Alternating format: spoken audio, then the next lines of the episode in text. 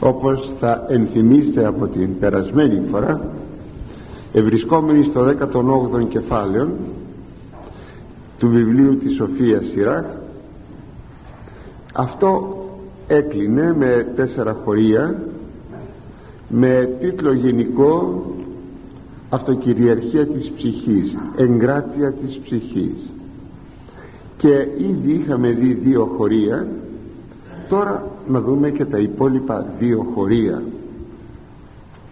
Αναφέροντο η στίχη αυτή τα χωρία αυτά γενικά στο να μην είναι κανείς ε, άνθρωπος φιλίδωνος και να είναι κανείς εγκρατής άνθρωπος. Λέγει λοιπόν το τρίτο χωρίο είναι το 32ο μη εφραίνου επί πολύ τρυφή μη δε προσδεθείς συμβολή αυτής.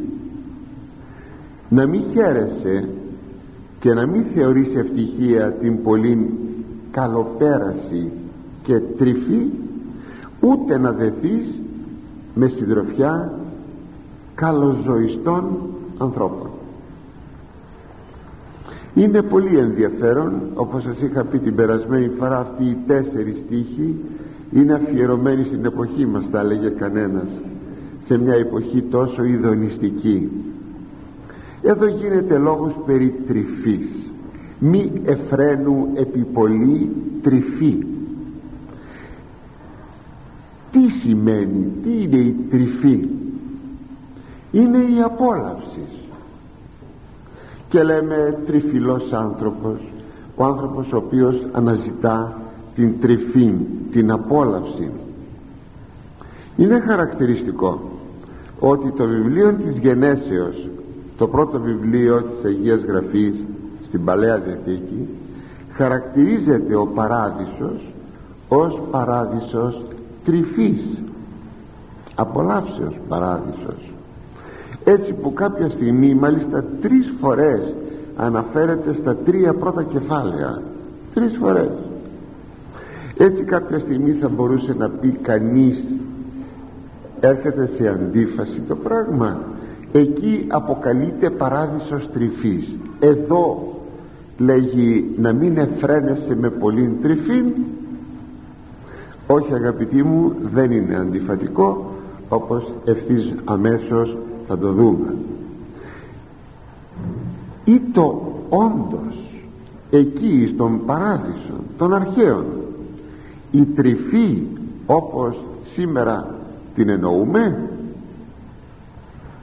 Όχι βέβαια.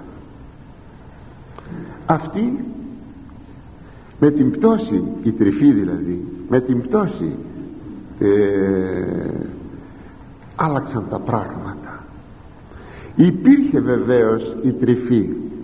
Η τρυφή των αισθήσεων. Να βλέπεις κάτι και να το απολαμβάνεις. Να γεύεσαι κάτι και να το απολαμβάνεις. Θυμηθείτε την περίπτωση που η Εύα λέγει είδε τον καρπόν βέβαια δεν τον είχε προσέξει γιατί ο Θεός είχε πει δεν θα δοκιμάσετε και οπότε έφυγε μακριά. Όμως όταν άρχισε να βλέπει τον καρπόν βεβαίως εθεώρησε ότι ήταν ένας καρπός ευχάριστος στο να τον βλέπεις ευχάριστος ή στο να τον δοκιμάζεις. Συνεπώς ικανοποίηση και της οράσεως και της γεύσεως. Όμως ε, αυτή η τρυφή στον παράδεισο τον αρχαίο παράδεισο. Ή το δεμένη με την τρυφή της θέας του Θεού. Δηλαδή με την πνευματική τρυφή να απολαμβάνεις το Θεό και τα έργα Του. Να απολαμβάνεις απόλαυσης. Αυτή το η τρυφή του παραδείσου. Να σας πω ένα παράδειγμα ε, οι μαθητές μαζί με τον Κύριον τρώγουν σε ένα τραπέζι. Σε ένα τραπέζι κάποια φορά. Εκεί τι είχαν; Είχαν μια διπλή τρυφή για να το εννοήσουμε αυτό το λέγω. Την τρυφή της θέας του Ιησού Χριστού και την τρυφή των τροφίμων των φαγητών της τραπέζης.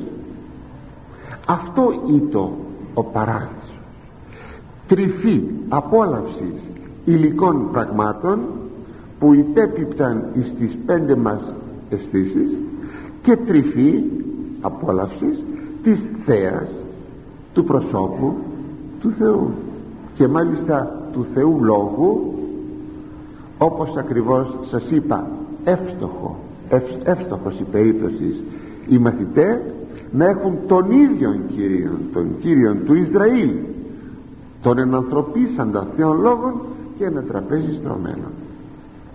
Αυτό βεβαίως ήταν δεμένο το ένα με το άλλο.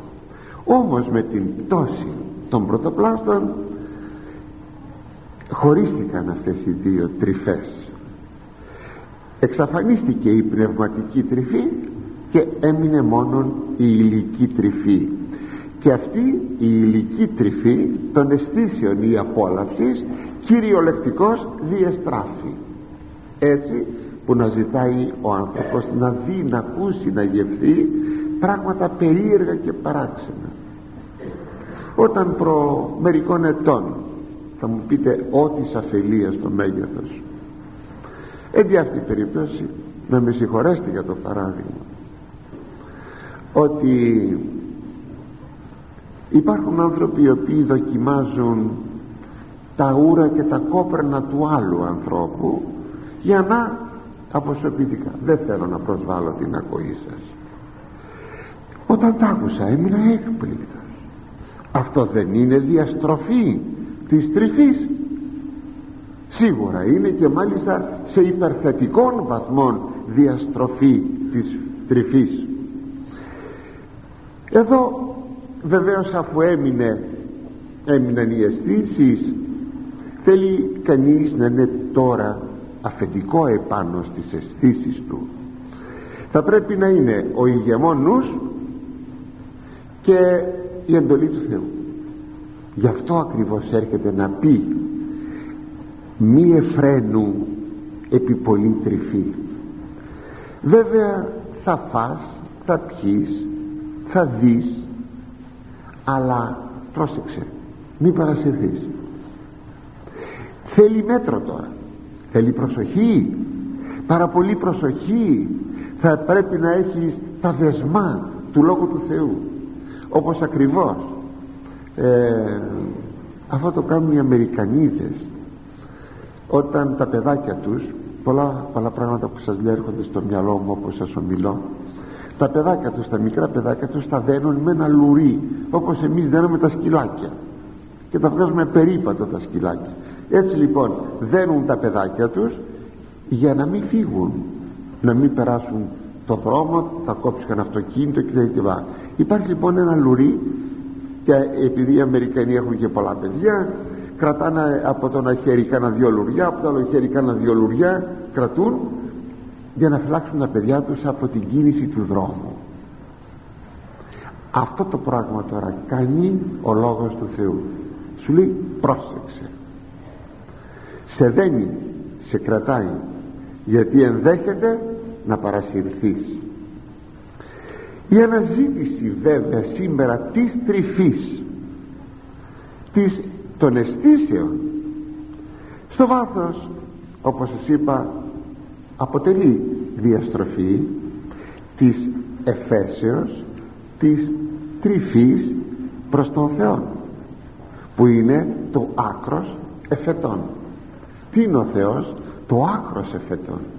Δηλαδή η ακρότης της επιθυμίας η ακρότης της, της, ε, της τρυφής επειδή αυτό δεν υπάρχει προσπαθεί να αντικαταστήσει αυτό που λείπει η άλλη εκείνη τρυφή η ηλική. Μετά την πτώση όμως σας είπα η τρυφή πια γίνεται η αναζήτηση της τρυφής γίνεται παγίδα δια των άνθρωπων. Παγίδα με αιώνιες διαστάσεις. Γι' αυτό λέγει ο Άγιος Ισάκος Σύρος είναι στον πεντηκοστόν εκ, έκτο λόγο του εν σώματι φιλιδώνω η γνώση του Θεού ουκική δηλαδή σε ένα σώμα που είναι φιλίδωνον αγαπάει τις ειδονές και οι ειδονές είναι ποικίλες. προσέξτε με από την κοιλία μέχρι το γενετήσιο μέχρι το να βλέπεις τηλεόραση μέχρι να ακούς μουσική περίεργη όλα αυτά που ικανοποιούν τις πέντε αισθήσεις σε ένα τέτοιο σώμα σε μια τέτοια ύπαρξη λέει ο Άγιος Σάκος Ήρος η γνώση του Θεού δεν κατοικεί. Δεν είναι δυνατόν. Και ο Άγιος Μάρκος ο ασκητής λέγει κάτι πολύ γενικότερο. Εισρωή αίματος εκροή πνεύματος. Όσο βάζεις διά των αισθήσεων ας πούμε με τη γαστριμαργία βάζεις αίμα. Γενικά όσο βάζεις δια των αισθήσεων τόσο βγάζεις πνεύμα. Βγάζεις. Αφαιρείς. Είναι δύο ποσά αντιστρόφως ανάλογα όταν το ένα είναι πολύ το άλλο είναι λίγο.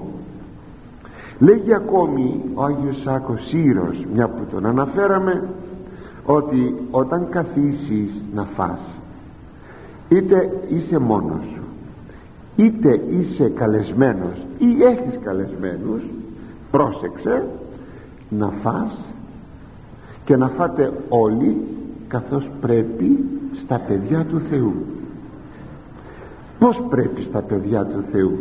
Όπως τα λέγαμε σήμερα όταν μας καλέσουν σε ένα τραπέζι και πρέπει να είμαι θα ευγενείς πρέπει να διατηρήσουμε ένα πρωτόκολλο ευγενίας έτσι και εδώ πρέπει να φάμε και να πιούμε κατά έναν πρωτόκολλο του Θεού. Δηλαδή τι να μην υπερνικηθούμε από την γαστριμαργία ή από το πιωτό που παρακάτω ίσως προλάβουμε σήμερα κάτι να πούμε γύρω από το θέμα του, των υνοπνευματοδών ποτών. Όχι. Θα φας σαν παιδί του Θεού. Αυτό είναι το σπουδαίο. Κανείς δεν σου λέγει να μην απολαύσεις εκείνο που δημιούργησε ο Θεός. Αλλά πρόσεξε όμως. Μήπως ο Κύριος δεν έδωσε να φάνει οι άνθρωποι ο χορτασμός των πέντα χιλίων και των τέτρα χιλίων μήπως δεν παρεκάθισε σε τραπέζια γεύματα ή δείπνα που τον κάλεσαν μαζί με τους μαθητάς να φάγει και να πιει; Μήπως δεν ευλόγησε το κρασί ίσως ήταν φτωχή οικογένεια δεν επήρκεσε το κρασί έναντι των καλεσμένων; Αλλά μπορείτε να φανταστείτε ότι σε εκείνο το γάμο της Κανά μέθησαν οι άνθρωποι επειδή ο Χριστός έδωσε πλούσιο το κρασί πλούσιο. Ήσαν λέγει έξι ιδρύες έξι στάμπες μεγάλες που τις γέμιζαν νερό και ήταν αυτές την είσοδο του σπιτιού για να παίρνουν να καθαρίζονται να πλένονται. Συνεπώς ήταν πολύ το κρασί που εδόρισε ο Κύριος. Πως θα το φανταζόμαστε αυτό; Θα άφησε ο Κύριος θα επέτρεψε ο Κύριος να είχαν εκεί μεθύσει. Άλλο ότι υπήρξε εκείνο το σχήμα του αρχιτρικλίνου που είπε ότι το καλό κρασί το φυλάμε λέγει ε, το, το έχουμε στην αρχή το δεύτερο κρασί το βάζουμε μετά άμα θα μεθύσουν οι άνθρωποι. Όταν οι αισθήσεις τους πια δεν θα καταλαβαίνουν δεν θα διακρίνουν το καλό από το άσχημο κρασί εσύ λέγει τετήρικα σε φύλαξες καλό κρασί μέχρι τέλους. Φαντάζεστε ότι θα είχαν λοιπόν μεθύσει; Άσχετε λοιπόν με αυτό. Ήθελα απλώς να τονιστεί το καλό κρασί. Και όχι ότι θα είχαν μεθύσει και τώρα ε, δεν θα είχαν και πολύ την αίσθηση ενός καλού κρασιού. Όπως και αν έχει το πράγμα αγαπητοί μου πρέπει να είμαστε προσεκτικοί η γαστριμαργία δεν είναι αμαρτία. Τι θα πει γαστριμαργία; Να φας παραπάνω από εκείνο που πρέπει. Υπάρχει δε κατά τους πατέρες υπάρχουν τρία στάδια. Να φας και να σηκωθείς, αλλά να μην έχεις χορτάσει. Αυτό λέγεται ότι είναι αρετή. Να φας να χορτάσεις κόρος να χορτάσεις αυτό δεν είναι ούτε αρετή ούτε κακία. Θυμηθείτε εκείνων των χαρακτηρισμών ότι οι πέντε χιλιάδες έφαγον και εχορτάστησαν. Αυτό ούτε αρετή ούτε κακία. Και το τρίτον είναι ο υπερκορεσμός. Να φας τόσο ή να πιείς που να αισθάνεσαι ότι πας να σκάσεις αυτό είναι κακία. Αυτό είναι αμαρτία.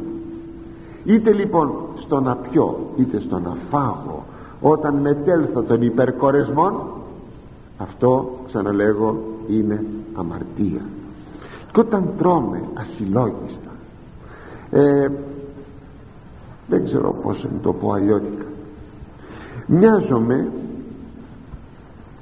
ε, μοιάζομαι με τα ζώα γι' αυτό λέγει εδώ ε, ο Άγιος Ιάκωβος ο αδελφόθεος ότι είσαστε λέγει σαν τα ζώα που τα πάνε για τη σφαγή τρώτε παχύνατε γεμίσατε και είσαστε τώρα σαν τα ζώα που τα πάνε για σφαγή. Θέλει δηλαδή προσοχή.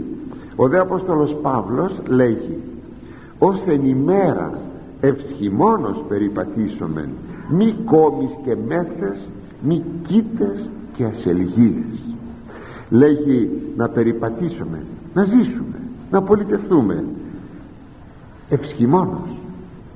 Θα πει με καλό σχήμα αξιοπρεπός. Ως εν ημέρα γιατί ξέρετε την ημέρα μας βλέπουν και προσέχουμε. Τη νύχτα δεν μας βλέπουν είναι σκοτάδι. Αυτό θα πει ως εν ημέρα ευσχημόνος μη κόμεις και μέθες ο κόμος είναι το γλέντι το ξέφρενο. Λέγεται κόμος. Μη κόμεις και μέθες όχι με γλέντια ξέφρενα και με μεθύσια. Μη κοίτες και ασελγίες. Και όχι με ανήθικες πράξεις. Βλέπετε πάντα πλάι στο κρασί ο λόγος του Θεού θα το δούμε και παρακάτω ίσως σήμερα ίσως αύριο την ερχομένη φορά. Πάντα με το κρασί συνδέονται και τα σαρκικά οι σαρκικές πράξεις σαρκικές επιθυμίες. Μπροστά λοιπόν στην τρυφή μάλιστα στην πολύ πολύ τρυφή επιτρέψτε μου να σας πω ότι πρέπει να μας πιάνει φόβος και τρόμος. Μη απολέσουμε το Πνεύμα το Άγιο. Και το δεύτερον η μυστήχιον μας λέγει μη προσδεθείς συμβολή αυτής εδώ προσέξτε ε, ότι πόσο ακατανόητο είναι το κείμενο και πόσο χρειάζεται προσοχή να το καταλάβουμε. Δηλαδή μόνοι μας πολλές φορές ε, δεν μπορούμε να βγάλουμε πολλά χωρία θα πει ούτε να δεθείς με συντροφιά καλοζωιστών. Πράγματι ένα τέτοιο δέσιμο είναι μια αληθινή καταστροφή και της ψυχής και του σώματος. Εάν συνδεθούμε με ανθρώπους καλοζωιστάς έχουμε αλήθεια έχουμε σύγχρονη εικόνα καλοζωιστών; Έχουμε. Δεν είναι δύσκολο να τη δούμε να τη βρούμε γιατί οι πιο πολλοί σήμερα στη ζωή στην εποχή μας είναι δυστυχώς καλοζωιστές. Οι πιο πολλοί άνθρωποι. Και δεν είναι ανάγκη να είναι κανείς πλούσιος για να είναι καλοζωιστής έτσι ας επιχειρήσουμε μία πολύ σύντομη στοιχειώδη περιγραφή για να δούμε τι θα πει καλοζωισμός. Οι άνθρωποι οι καλοζωιστές σπανίως τρώνε στο σπίτι τους και σχεδόν κατά κανόνα βγαίνουν έξω το Σαββατοκύριακο και πηγαίνουν να φάνε έξω ε, στο τραπέζι τους συγγνώμη ε, ξοδεύουν σε αυτά τα φαγοπότια όλα τους τα χρήματα. Και μάλιστα αν θέλετε και οι δύο μισθοί αν εργάζονται και οι δύο σύζυγοι φτάνουν να λένε ότι δεν τους φτάνουν. Μου λέγε κάποτε κάποιος άνθρωπος χρόνια πολλά είναι νέος άνθρωπος ότι δεν τους έφταναν οι δύο μισθοί δούλευε αυτός δούλευε και η γυναίκα του. Και λέγω δεν είμαι περίεργος αλλά θα μου επιτρέπεις να σε ρωτήσω πόσα βγάζεις εσύ και πόσα βγάζει η γυναίκα σου. Για να δούμε να πάρουμε χαρτική μολύβη να το λογαριάσουμε όταν μου είπε ότι παίρνουν και οι δύο κάποιο σημαντικό ποσό και ότι βγαίνουν σχεδόν κάθε μέρα έξω παιδάκι μου του λέω πως θα ήθελες να σου φτάσουν τα χρήματα. Είναι δυνατόν. Διότι στα λεγόμενα φαγάδικα τι ωραία λέξη πω πω τι ωραία λέξη ναι σε αυτά τα φαγάδικα κατά το σκυλάδικα ναι ε, πληρώνουν πάρα πολλά χρήματα. Ενώ αν φας στο σπίτι σου θα είναι πολύ πιο περιορισμένα τα έξοδά σου. Αλλά θέλουν να φάνε έξω θέλουν να επιδειχθούν. Θέλουν να φάνε εκείνα τα οποία δεν μπορούν ενδεχομένως να φτιάξουν στο σπίτι τους. Ακόμη θα δείτε στο τραπέζι τους μια μεγάλη ποικιλία από εδέσματα ιδίως κρεατινά και κρασιά. Το κρέας σχεδόν κάθε μέρα το τρώνε βεβαίως και Τετάρτη και Παρασκευή. Τέτοια πράγματα ούτε κουβέντα διότι ένα σπίτι το οποίο τηρεί την νηστεία ε, βεβαίως αυτά τα πράγματα τα προσέχει. Δεν υπάρχει θέμα. Προσέχει. Και είδατε τι χαλινός θαυμάσιος είναι η νηστεία της Τετάρτης και της Παρασκευής. Δεν λέω για τις Ερακοστές πως συγκρατεί τον άνθρωπον. Θυμούμε κάποτε ένα γνωστό μας σπίτι γνωστή μας οικογένεια. Η κόρη τους ήταν αρκετά πιο μεγάλη από μένα δέκα χρόνια πιο μεγάλη από μένα. Ε, συνδεόμεθα όμως είμαι εξάλλου γείτονες όταν έτρωγε η κόρη ε, το απόγευμα ψωμί κλπ άλυβε το ψωμί με φρέσκο βούτυρο και έβαζε και κασέρι φέτα. Και έλεγε η μητέρα μου τους βλέπετε; Έλεγε στα παιδιά της τώρα τους βλέπετε; Αυτοί θα φτωχύνουν αγαπητοί μου ήρθε πολύ γρήγορα η κατοχή να σας πω ότι εκινδύνευσαν να πεθάνουν από την πείνα. Να σας πω ότι ο πατέρας της ε, ή άρχισε να πρίζεται από έλλειψη λαδιού και λοιπά και λοιπά. Όπως και αν έχει το πράγμα όταν υπάρχει αυτή η καλοζωία να τα έχουμε άφθονα. Βλέπετε μέσα στο ψυγείο υπάρχουν δύο, τρία, τέσσερα, πέντε ε, είδη τυριών είδη πολλών κρασιών διατηρούν κάβα στο σπίτι τους κλπ. Αυτό δεν είναι ε, ένα δείγμα καλοζωισμού. Αναμφισβήτητα ναι. Πραγματοποιούν κατόπιν συχνότατα ταξίδια εντός και εκτός της Ελλάδος. Ο δε τουρισμός τον οποίο κάνουν είναι πολλές φορές πολυτελής δεν θέλουν να κακοπαθήσουν. Θα καταλύσουν σε ξενοδοχεία πολυτελή. Αυτό δεν είναι καλοσοισμός δεν θέλουν τίποτε να τους ενοχλεί. Κανένα άσχημο κανένα δύσκολο τίποτε. Ε, ενορία μου στην Κυψιά είναι η μεταμόρφωσης είναι μια εκκλησία που περιβάλλεται γύρω γύρω γύρω γύρω από ξενοδοχεία. Ε, το ξέρετε ότι διαμαρτύρονται διαρκώς όταν χτυπούσαν οι καμπάνες την Κυριακή το πρωί επειδή τους ξυπνούσαν. Τους ξυπνούσαν. Διαμαρτυρία. Ξέρετε ότι όλα αυτά μοιάζουν με εκείνους τους ε, θα λέγαμε Σιβαρίτας οι Σιβαρίτε ήταν παρημιώδης των ιδιπαθή θα λέγαμε βίων των.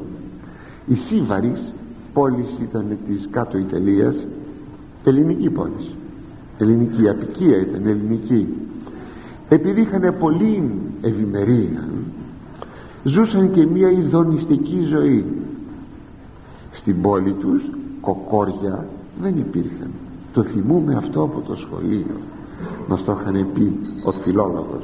Ξέρετε γιατί δεν υπήρχαν κοκόρια; Για να μην τους ξυπνούν το πρωί. Γι' αυτό όταν θέλουμε να πούμε κάποιους ότι είναι πάρα πολύ μαλθακοί άνθρωποι της τρυφής και της απολαύσεως τους λέμε ότι είναι σιβαρίτες.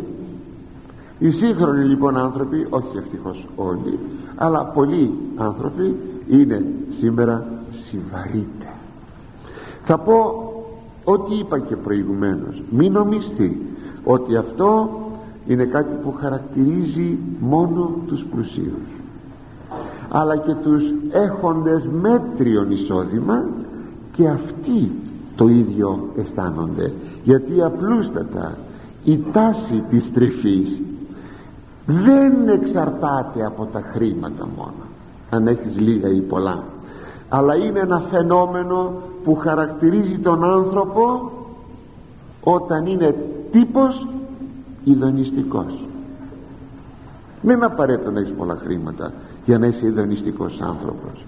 Αυτό θα το δείτε στον ειδονιστικό τύπο το πως τρώγει και το πως πίνει. Να πω και πως καπνίζει ιδίως οι γυναίκες. Ε, βλέπετε όταν καπνίζει ε, απολαμβάνει ό,τι μπορεί από το τσιγάρο. Τι φρικτό πράγμα και ιδίως η γυναίκα. Ρουφάει απολαμβάνει και μετά με την ησυχία της βγάζει τον καπνό αυτό τι λέγεται. Δεν είναι αναζήτηση μιας ειδονής. Φοβερό πράγμα γι' αυτό σας είπα δεν είναι απαραίτητο να είναι κανείς πλούσιος είναι μια τάση της ψυχής του ανθρώπου να θέλει να ζει ειδονιστικά. Και όπως είναι επόμενον αυτή η κατάσταση των ειδονιστικών ανθρώπων αναζητά και τους ομοίους. Βεβαίως ποτέ δεν θα έπαιρναν στην παρέα τους έναν άνθρωπο που θα τους έλεγε ξέρετε σήμερα είναι Παρασκευή και δεν τρώνε θα είτο, θα είτο αγαπητός θα είτο συμπαθής ένας τέτοιος άνθρωπος στη συντροφιά τους. Ποτέ. Συνεπώς κατά το κύλησε ο Τζέτζελης και βρήκε το καπάκι αυτοί οι άνθρωποι βρίσκουν τους ομοίους των για να μπορούν να απολαμβάνουν την ιδονιστική ζωή τους. Έτσι οι καλοζωιστές συναντώνται.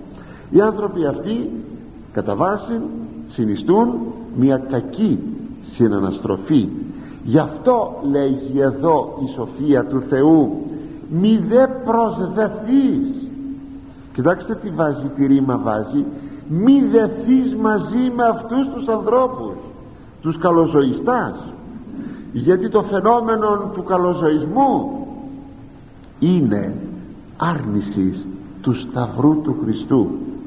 Είναι άρνησης του Χριστού είναι άρνησης του χριστιανισμού. Όπως το αναφέρει στους Κολασσαείς ο Απόστολος Παύλος. Σας είπα προηγουμένως δεν μπορεί να συνυπάρξει καλοζωιστής και πνευματικός άνθρωπος. Δεν γίνεται. Το να πεις ένα ποτήρι κρύο νερό και να πεις δόξα τον Θεό τι ωραίο νεράκι το να πεις φάγαμε ένα ωραίο φαγητό και μετά να κάνουμε προσευχή και να πούμε ευχαριστούμε σε Κύριο Θεό ότι και σήμερα μας χόρτασες και σε ευχαριστούμε αποτινόμεθα προς τον Θεό γιατί ο Θεός δεν έδωσε τα αγαθά.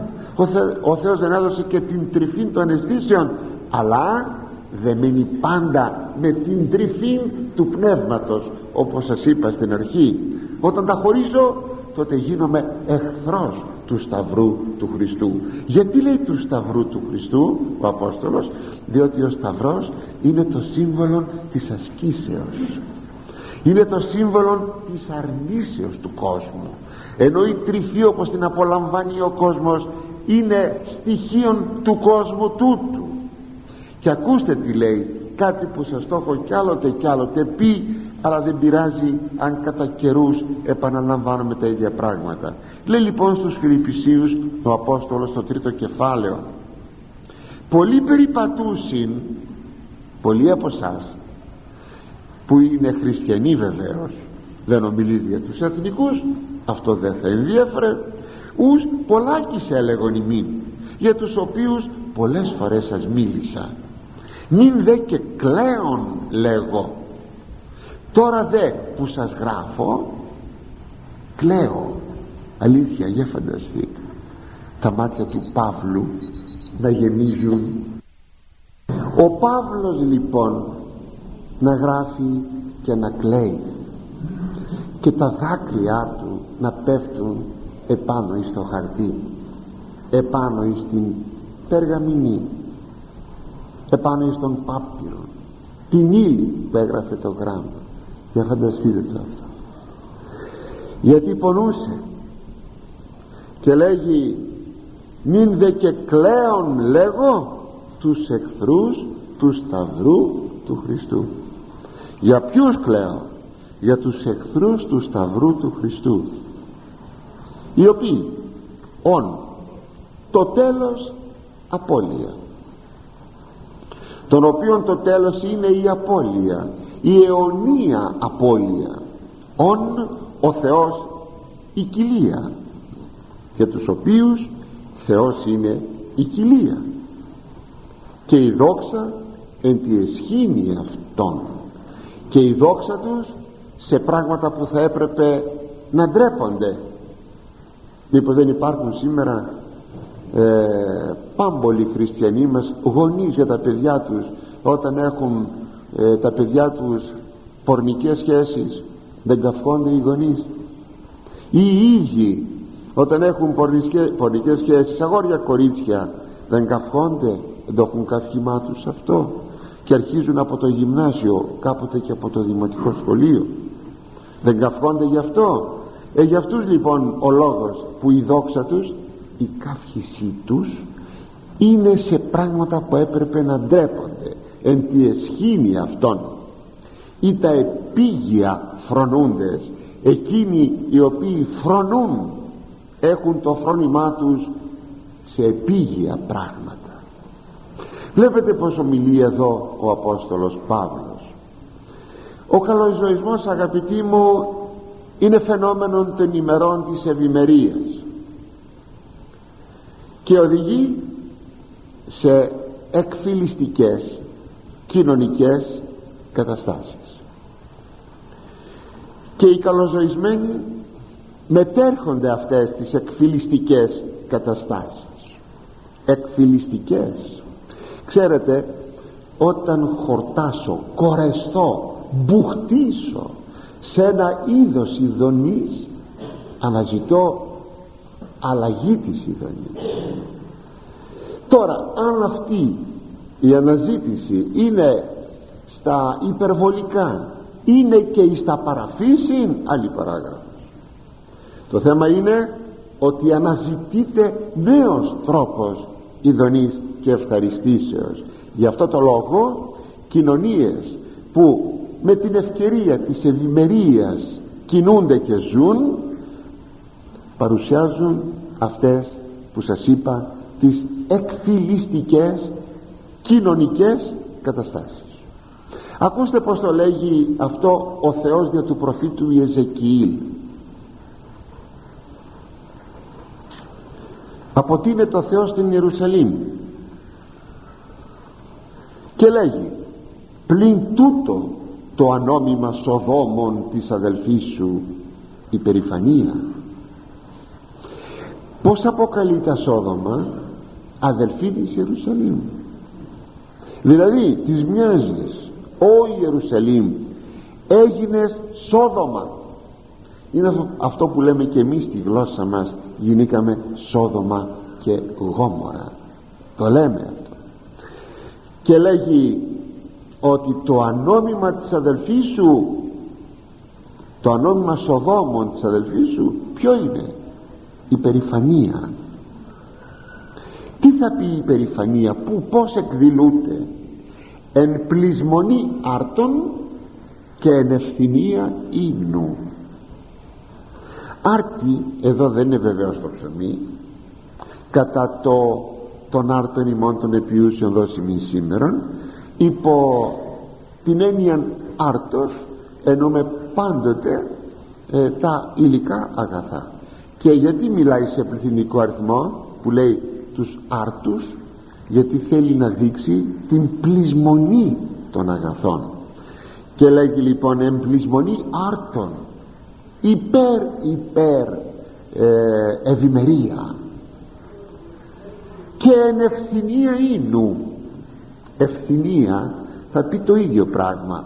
Θα πει ε, πάρα πολύ πλούτος. Έχουμε ευθυνία το θυμεΐτα δηλαδή πάρα πολύ πλούτον έχουμε πολλά αγαθά. Ίνου. Ύστερα στην αυτοκλασία ως αντιπροσωπευτικά έχουμε τους άρτους και τον ίνον έχουμε και το αέριο. Γιατί, γιατί είναι αντιπροσωπευτικά της ευημερίας. Ζητούμε την ευλογία του Θεού. Ο Θεός δίνει την ευλογία να υπάρχει και ο άρτος και ο ίνος και το έλεον. Σου σας είπα αντιπροσωπευτικά όχι μόνο αυτά αλλά άνθρωπε πρόσεξε. Εδώ όταν λέγει υπερηφανία τι σημαίνει; Το λέει λίγο παρακάτω το κείμενο δεν θα σας το πω.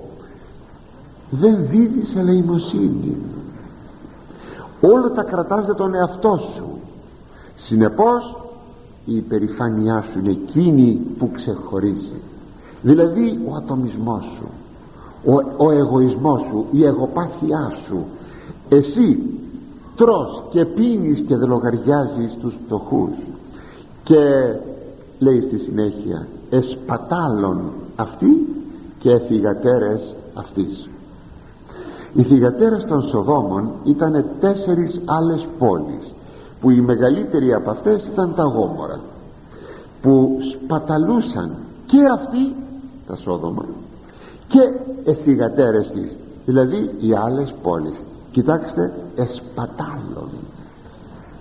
Σπατάλι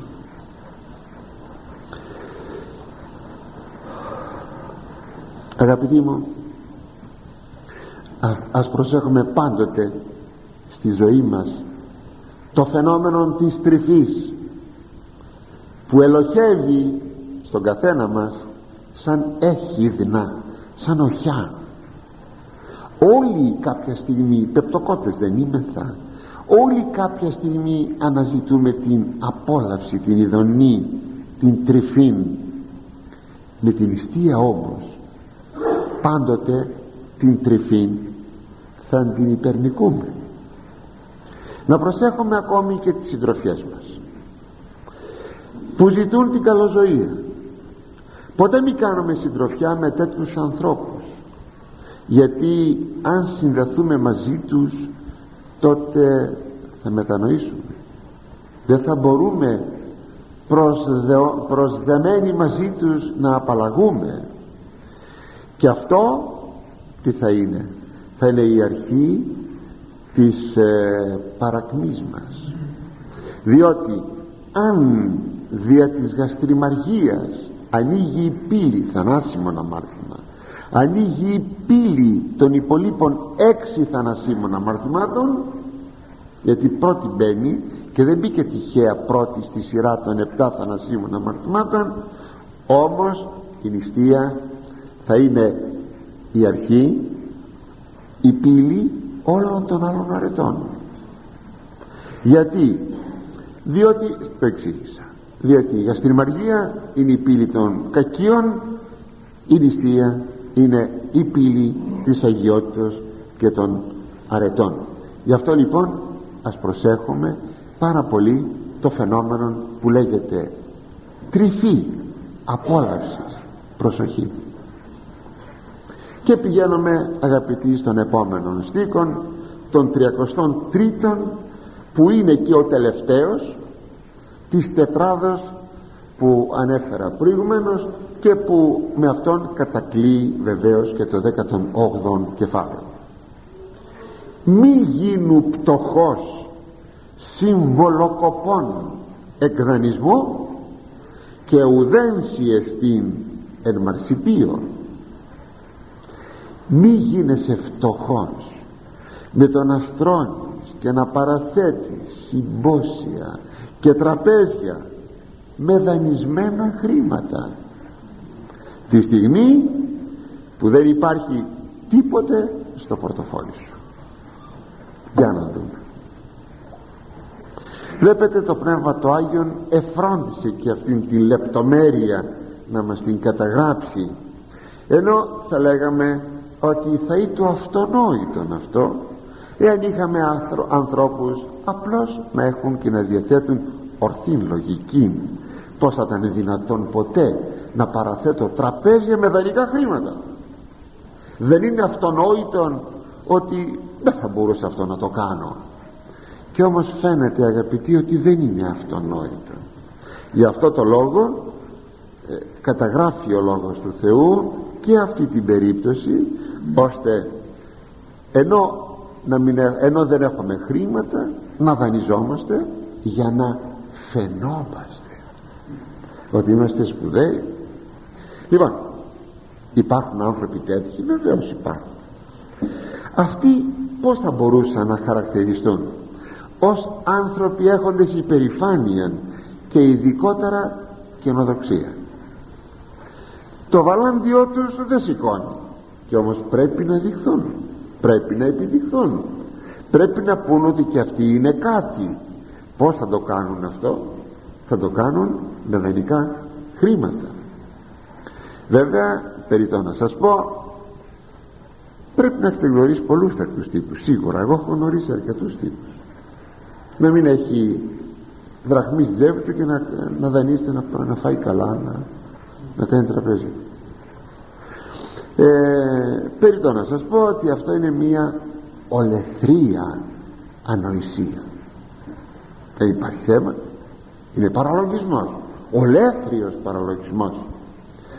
Και δεν πρόκειται βέβαια για την φιλοξενία που ο φτωχός θα προσφέρει ό,τι καλύτερο έχει στο σπίτι του και αυτό από μια αγάπη και από μια φιλοτιμία αλλά από μια επίδειξη και από μια φαντασία. Εμείς οι Έλληνες είμαστε φιλόξενοι. Γι' αυτό ξέρετε εδώ λατρεύαμε και τον τον Δία τον Ξενία. Δηλαδή ε, τον Δία που ήταν σε αυτόν αφιερωμένη η φιλοξενία. Ε, δείχνει δηλαδή ότι εμείς οι Έλληνες και μας το μαρτυρούν όλοι. Αυτό και οι Ευρωπαίοι και τα λοιπά οι οποίοι δεν είναι φιλόξενοι οι Ευρωπαίοι δεν τους ενδιαφέρει ενώ ε, οι Έλληνες είναι, είναι φιλόξενοι. Συγκεκριμένα υπάρχουν βέβαια μοναστηριά κυρίως ρωμαιοκαθολικά στην Δύση που πηγαίνουν άνθρωποι να επισκεφθούν αλλά διαθέτουν εστιατόρια μάλιστα με δύο ή περισσότερα φαγητά παραγγέλεις και πληρώνεις εδώ θα ήταν ακατανόητο να πάρουμε εμείς στα μοναστήρια τα ελληνικά ορθόδοξα μοναστήρια να πάρουμε χρήματα. Αδιανόητο. Έχουμε φιλοξενήσει κάποιους ξένους εδώ στο τραπέζι μας γουρλώνουν τα μάτια τους ότι παραθέτετε τραπέζι και δεν θα πάρετε χρήματα δεν θα πληρωθείτε. Βλέπετε όπως για αυτούς είναι ακατανόητο έτσι και για μας είναι ακατανόητο. Γιατί διότι αυτοί δεν καλλιεργούν την αρετή της φιλοξενίας εμείς την καλλιεργούμε. Θυμάμαι νέος ήμουν πριν πάω στρατιώτης και κατά τη διάρκεια της θητείας μου και λοιπά πήγαινα σε ένα χωριό βορείως της Αττικής. Ήταν πολύ φτωχό χωριό. Δεν είχε ούτε ηλεκτρικό. Και ήταν μετά την κατοχή. Πολύ φτωχό χωριό. Και πήγαινα και έκανα ένα κύκλο εκεί με νέους ανθρώπους ε, λόγω Θεού. Λέγαμε ότι μπορούσαμε από το λόγο του Θεού. Και κατέληγε στο σπίτι ενός που τους είχα γνωρίσει ως μαθητέησαν εκεί στην Ιψιά και είχαμε γνωριστεί μάλιστα ο ένας από αυτούς να το πω έτσι να το πω έτσι ήταν ο Δημήτριος Τσεβάς ο εισαγγελέας που πέθανε τελευταία. Ο Δημήτριος Τσεβάς. Ο πολύς και καλός Δημήτριος Τσεβάς σε δύο σπίτια φιλοξενούνται. Σε αυτόν το σπίτι και σε ένα άλλο σπίτι. Αγαπητοί μου τι να σας πω. Ήσανε πάμπτωχοι άνθρωποι. Αλλά αξίζει να σας πω ότι προς χάρη μου κάτι που με στεναχωρούσε έκοβαν τον κόκορα. Είναι γνωστό ότι κόβουνε τον κόκορα για τον ξένο. Και πρόχειρο φαγητό τα μακαρόνια. Και επειδή είχαν και ζώα είχαν και τυρί. Λοιπόν μακαρόνια στο πιάτο τυρί. Δεύτερο στρώμα μακαρόνια τυρί. Τρίτο μακαρόνια τυρί. Και από πάνω και λαϊδούσε ο κόκορας. Και όταν το βλέπω εγώ αυτό το λόφο έλεγα πως θα το φάω αυτό το πράγμα; Αυτό λέγεται φιλοξενία μπορεί την άλλη μέρα οι άνθρωποι αυτοί δεν ξέρω τι θα τρώγανε. Για τον επισκέπτη τους ήσανε φιλόξενοι και ευγενείς. Δεν μιλάμε για αυτό το θέμα. Δεν μιλάμε για αυτό. Αλλά μιλάμε το να επιδεικνύεσαι με τραπέζια για να σου πούν τι να σου πούν ξέρετε ε, πάντα επειδή δεν έχουν το πνεύμα του Θεού τα τραπέζια αυτά. Δεν είπε ο Κύριος δεν είπε ο Κύριος μη καλείς λέει φίλους και συγγενείς επιδεικνυόμενος με τα τραπέζια κάλασε φτωχούς γιατί; Είναι στη φύση του πράγματος είναι ανευλόγητες αυτές τις περιπτώσεις γι' αυτό πάντα υπάρχει το κοτσομπολιό. Μας περιποιήθηκαν δεν μας περιποιήθηκαν μας είχαν δεύτερο κρασί. Δεν μας έβαλαν και αστακό από την αρχή. Δεν μας έβαλαν δύο, τρία, τέσσερα πιάτα. Μας έβαλαν ένα πιάτο και ούτω καθεξής. Κοτσομπολιό κοτσομπολιό καλά να πάθουν εκείνοι οι οποίοι θέλουν να επιδεικνύονται με τα τραπέζια γίνονται αντικείμενων του κοτσομπολιού των επισκεπτών. Λοιπόν εδώ τι λέγει τώρα ο λαός λέει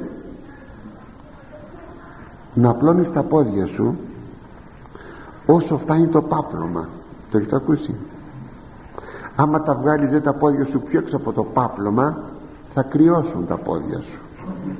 Τι θα πει αυτό; Θα πει μη ξενίγεσαι παρά μόνο όσο σου επιτρέπουν τα οικονομικά σου όχι εκδανισμού φαντασίες και έξοδα όχι.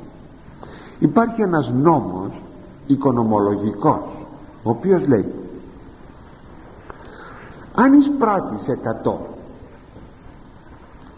και εξοδεύεις 99 καλώς έχεις. Αν εισπράττεις 100 και εξοδεύεις 101 τότε θα φτωχύνεις και αυτό ισχύει όχι μόνο για μια οικογένεια αλλά και για ένα κράτος. Είδαμε το ξαναείδαμε το ζήσαμε το ξαναζήσαμε. Όταν βλέπαμε αυτές τις πατάλες να εδώ απέναντι κατασκήνωση. Εδώ ήρθανε και φέτος. Σειρά ετών. Σειρά ετών. Τι να σας πω. Τι πετούσαν από τρόφιμα γιατί περίσσευαν κρέατα και τέτοια.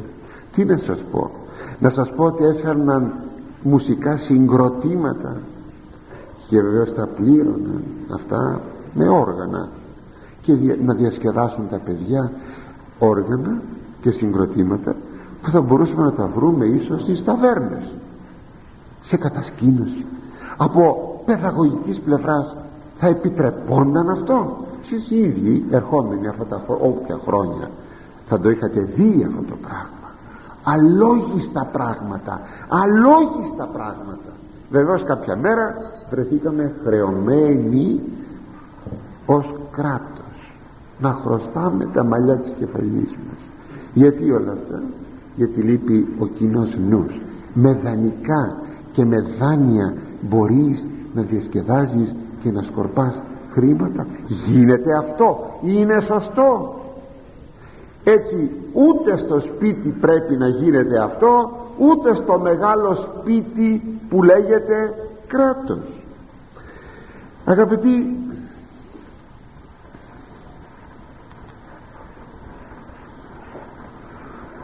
αν δεν προσέξει κανείς τότε θα χρεοκοπήσει. Και τότε όπως λέει ο παροιμιαστής πτωχεύσει και ενδύσεται διεριγμένα και ρακώδη. Τότε λέει θα ντυθεί διεριγμένα θα πει σχισμένα ρούχα και ρακώδη, κουρέλια. Θα ντυθεί κουρελής. Αυτό που καμιά φορά βλέπουμε πολύ φτωχούς ανθρώπους που φοράνε κουρέλια. Εκεί λέει θα φτάσει κανείς. Γι' αυτό πρέπει να προσέξουμε. Αλλά να προσέξουμε και κάτι άλλο. Να προσέξουμε το φαινόμενο του ρεφενέ δεν θα το έλεγα εάν δεν το έλεγε ο Λόγος του Θεού. Ακούστε πως το λέγει αυτό και μάλιστα έτσι το μεταφράζει ο μακαριστός Τρεμπέλας ε, με τη λέξη ρεφενέ είναι στις παροιμίες το 23ο κεφάλαιο στον 20ο στίχο. Λέει μη ίσθη εινοπότης μη δε εκτείνου συμβουλές κρεών κρεώνται και αγορασμής συμβουλές είναι αυτό που σας είπα και προηγουμένως η συμμετοχή σου. Από το συμβάλλω από το συμβάλλω. Η συμμετοχή σου στα κρέατα και σε ό,τι άλλο αγοράσετε πρόσεξε λοιπόν να μην είσαι εινοπότης ούτε να πλώνεσαι να ε, κάνεις ρεφενέ αγοράζουμε ένα αρνί πάμε το φάμε και εδώ καθεξής. Ε, προσέξτε αυτό το σημείο. Προσέξτε το. Είναι επικίνδυνο πράγμα. Όλα αυτά που ανεφέρθησαν αγαπητοί σε αυτά τα τέσσερα τελευταία χωρία του 18ου κεφαλαίου και που αναφέρονται όπως σας είπα στην εγκράτεια και στην αυτοκυριαρχία όλα αυτά θα ήταν περιττό να τα αναφέρει ο Λόγος του Θεού σας το πω ως αυτονόητα και εντελώς ανθρώπινα. Και να σας πω την αλήθεια και εγώ θα βαριόμουν να μιλάω για αυτά τα θέματα. Δεν θα μ' άρεσαν και τόσο πολύ. Μου είναι λίγο χληρά. Ελάτε όμως που παρασυρώμεθα από το κακό και φτάνουμε στο σημείο να τα μετερχόμεθα όλα αυτά. Γι' αυτό όπως στην αρχή σας είπα ο Λόγος του Θεού αναγκάζεται ούτως υπήν να τα αναφέρει αυτά για να προσέχουν και μάλιστα τι περίεργο οι χριστιανοί. Γι' αυτό θα μπορούσαμε να πούμε όλα αυτά θα, ε, γι' αυτά όλα θα ίσχυε ο λόγος του Χριστού που είπε είναι στο κατά Ιωάννη Ευαγγέλιον ή εάν τα επίγεια υπονημήν και ου πιστεύετε πως εάν είπω ημίν τα επουράνια πιστέψετε εάν σας είπα επίγειες πραγματικότητες και δεν τις δέχεστε. Πού να σας πω λέγει ουράνιες πραγματικότητες και να τις πιστέψετε και να τις δεχθείτε εδώ λέμε στον άλλον μη καπνίζεις γιατί θα σου κάνει κακό το βλέπει, το ακούει και καπνίζει. Γιατί, γιατί δεν το πιστεύει. Δηλαδή δεν το πιστεύει εγώ θα πεθάνω. Ο άλλος θα πεθάνει. Αυτό είναι γραμμένο για τους άλλους δεν είναι για μένα. Βλέπετε ότι και για τα επίγεια πράγματα πρέπει να γίνεται ε, να προσφέρετε συμβουλή. Να γίνεται λόγος. Αγαπητοί μου ίσως κάποιος πει παρότι έχουμε ε, όχι σπάνια εδώ στις ομιλίες της Τρίτης έχουμε και πνευματικά θέματα που μας ανεβάζουν πολύ ψηλά όπως είχαμε τα θέματα το θέμα της περασμένης Τρίτης πως εν το φωτί του προσώπου σου όψόμεθα φως λέγαμε να ενθυμίστε ότι με το φως του Χριστού θα δούμε το φως του Πατρός και ούτω καθεξής. Ίσως κάποιος μας έλεγε ότι κάποτε κάνουμε και προσγειώσεις σε πολύ έτσι παρακατιανά πράγματα. Θα ήθελα να ερωτήσω οι, οι χριστιανοί μας είναι προσεκτικοί στη ζωή τους. Έχουμε Αγίους Χριστιανούς. Θα μου πείτε όχι. Ε, αφού λοιπόν δεν έχουμε Αγίους Χριστιανούς δεν μπορούμε να μιλάμε πάντα για υψηλά πράγματα. Θα μιλάμε και για πράγματα τα οποία ναι μεν αυτονόητα αλλά δυστυχώς πρέπει να υπενθυμίζονται. Και τώρα αγαπητοί τι να πούμε. Έχουμε ακόμη πέντε λεφτά. Δεν πειράζει ε, με τη βοήθεια του Θεού εισερχόμεθα εις το 19ο κεφάλαιο σε αυτό γίνεται λόγος για τον παρασυρμό στεϊνοπνευματώδη και την πορνεία. Θα έπρεπε να μιλάει κανείς για αυτά τα θέματα προς χριστιανούς. Αν είναι δυνατόν. Και όμως προς χριστιανούς γράφει ο Απόστολος Παύλος και θέματα ε, μέθης και θέματα πορνείας. Και φτάνει να γράφει μάλιστα στην πρώτη προσκοληθίους επιστολή του, επιστολή του που γράφει εκεί και λέγει και μάλιστα ακούγεται ανάμεσά σας πορνεία και τέτοια πορνεία που δεν ακούγεται ούτε εις τους εθνικούς εις τους ειδωλολάτρες ένα λοιπόν τι να κάνουμε.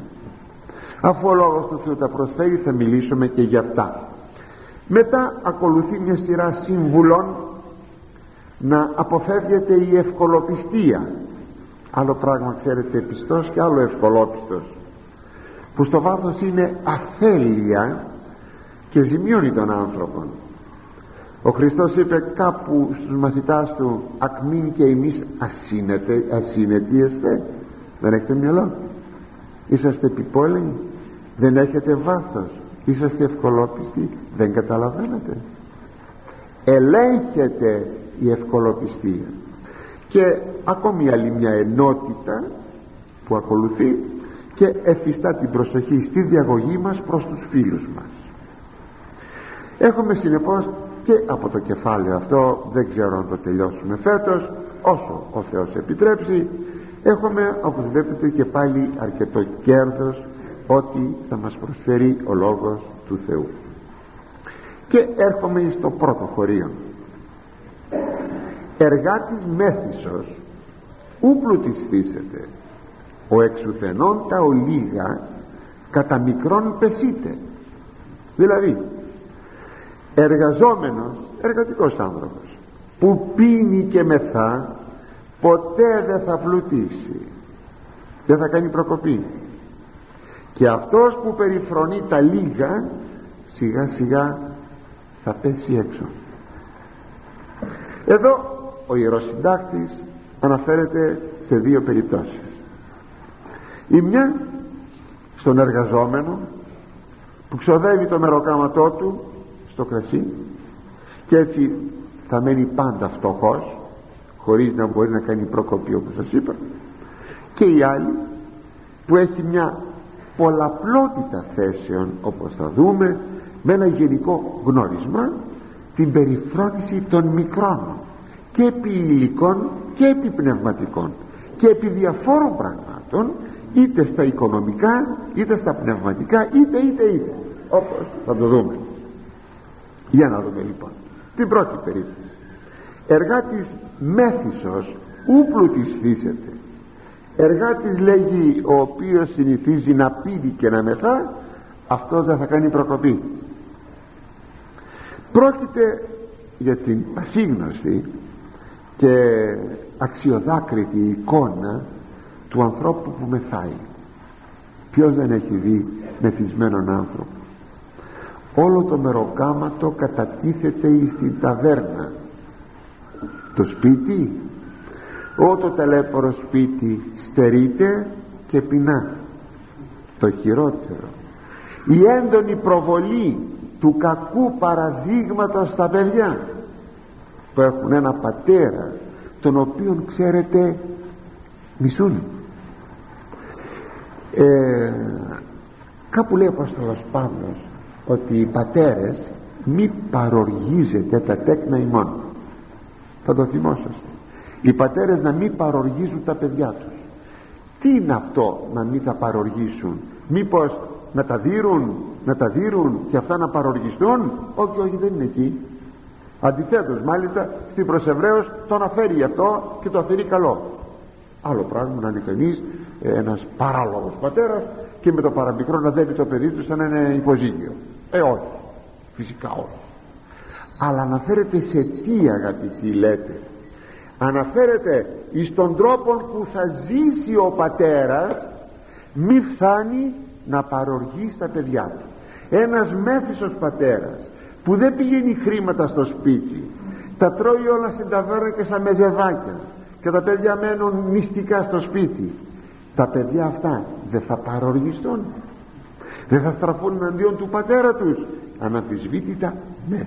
Αλλά όπως αντιλαμβάνεστε ε, εκτός αυτού η φτώχεια και η κακομοιριά πολλά σε αυτές τις περιπτώσεις αποδίδεται πού; Στο Θεό. Ο Θεός λέει μας έκανε έτσι φτωχούς. Το κεφάλι σου σε έκανε φτωχόν. Η τύχη λέει μου τα έφερε έτσι. Το κεφάλι σου το ξερό σε έκανε φτωχόν. Μην αιτιάσαι ούτε το Θεό ούτε αν είπατε τι υπάρχει τύχη. Δεν υπάρχει τίποτα από αυτά. Το κεφάλι σου το ξερό. Με συγχωρείτε θα συνεχίσουμε την ερχομένη τρίτη. Πρώτα ο Θεός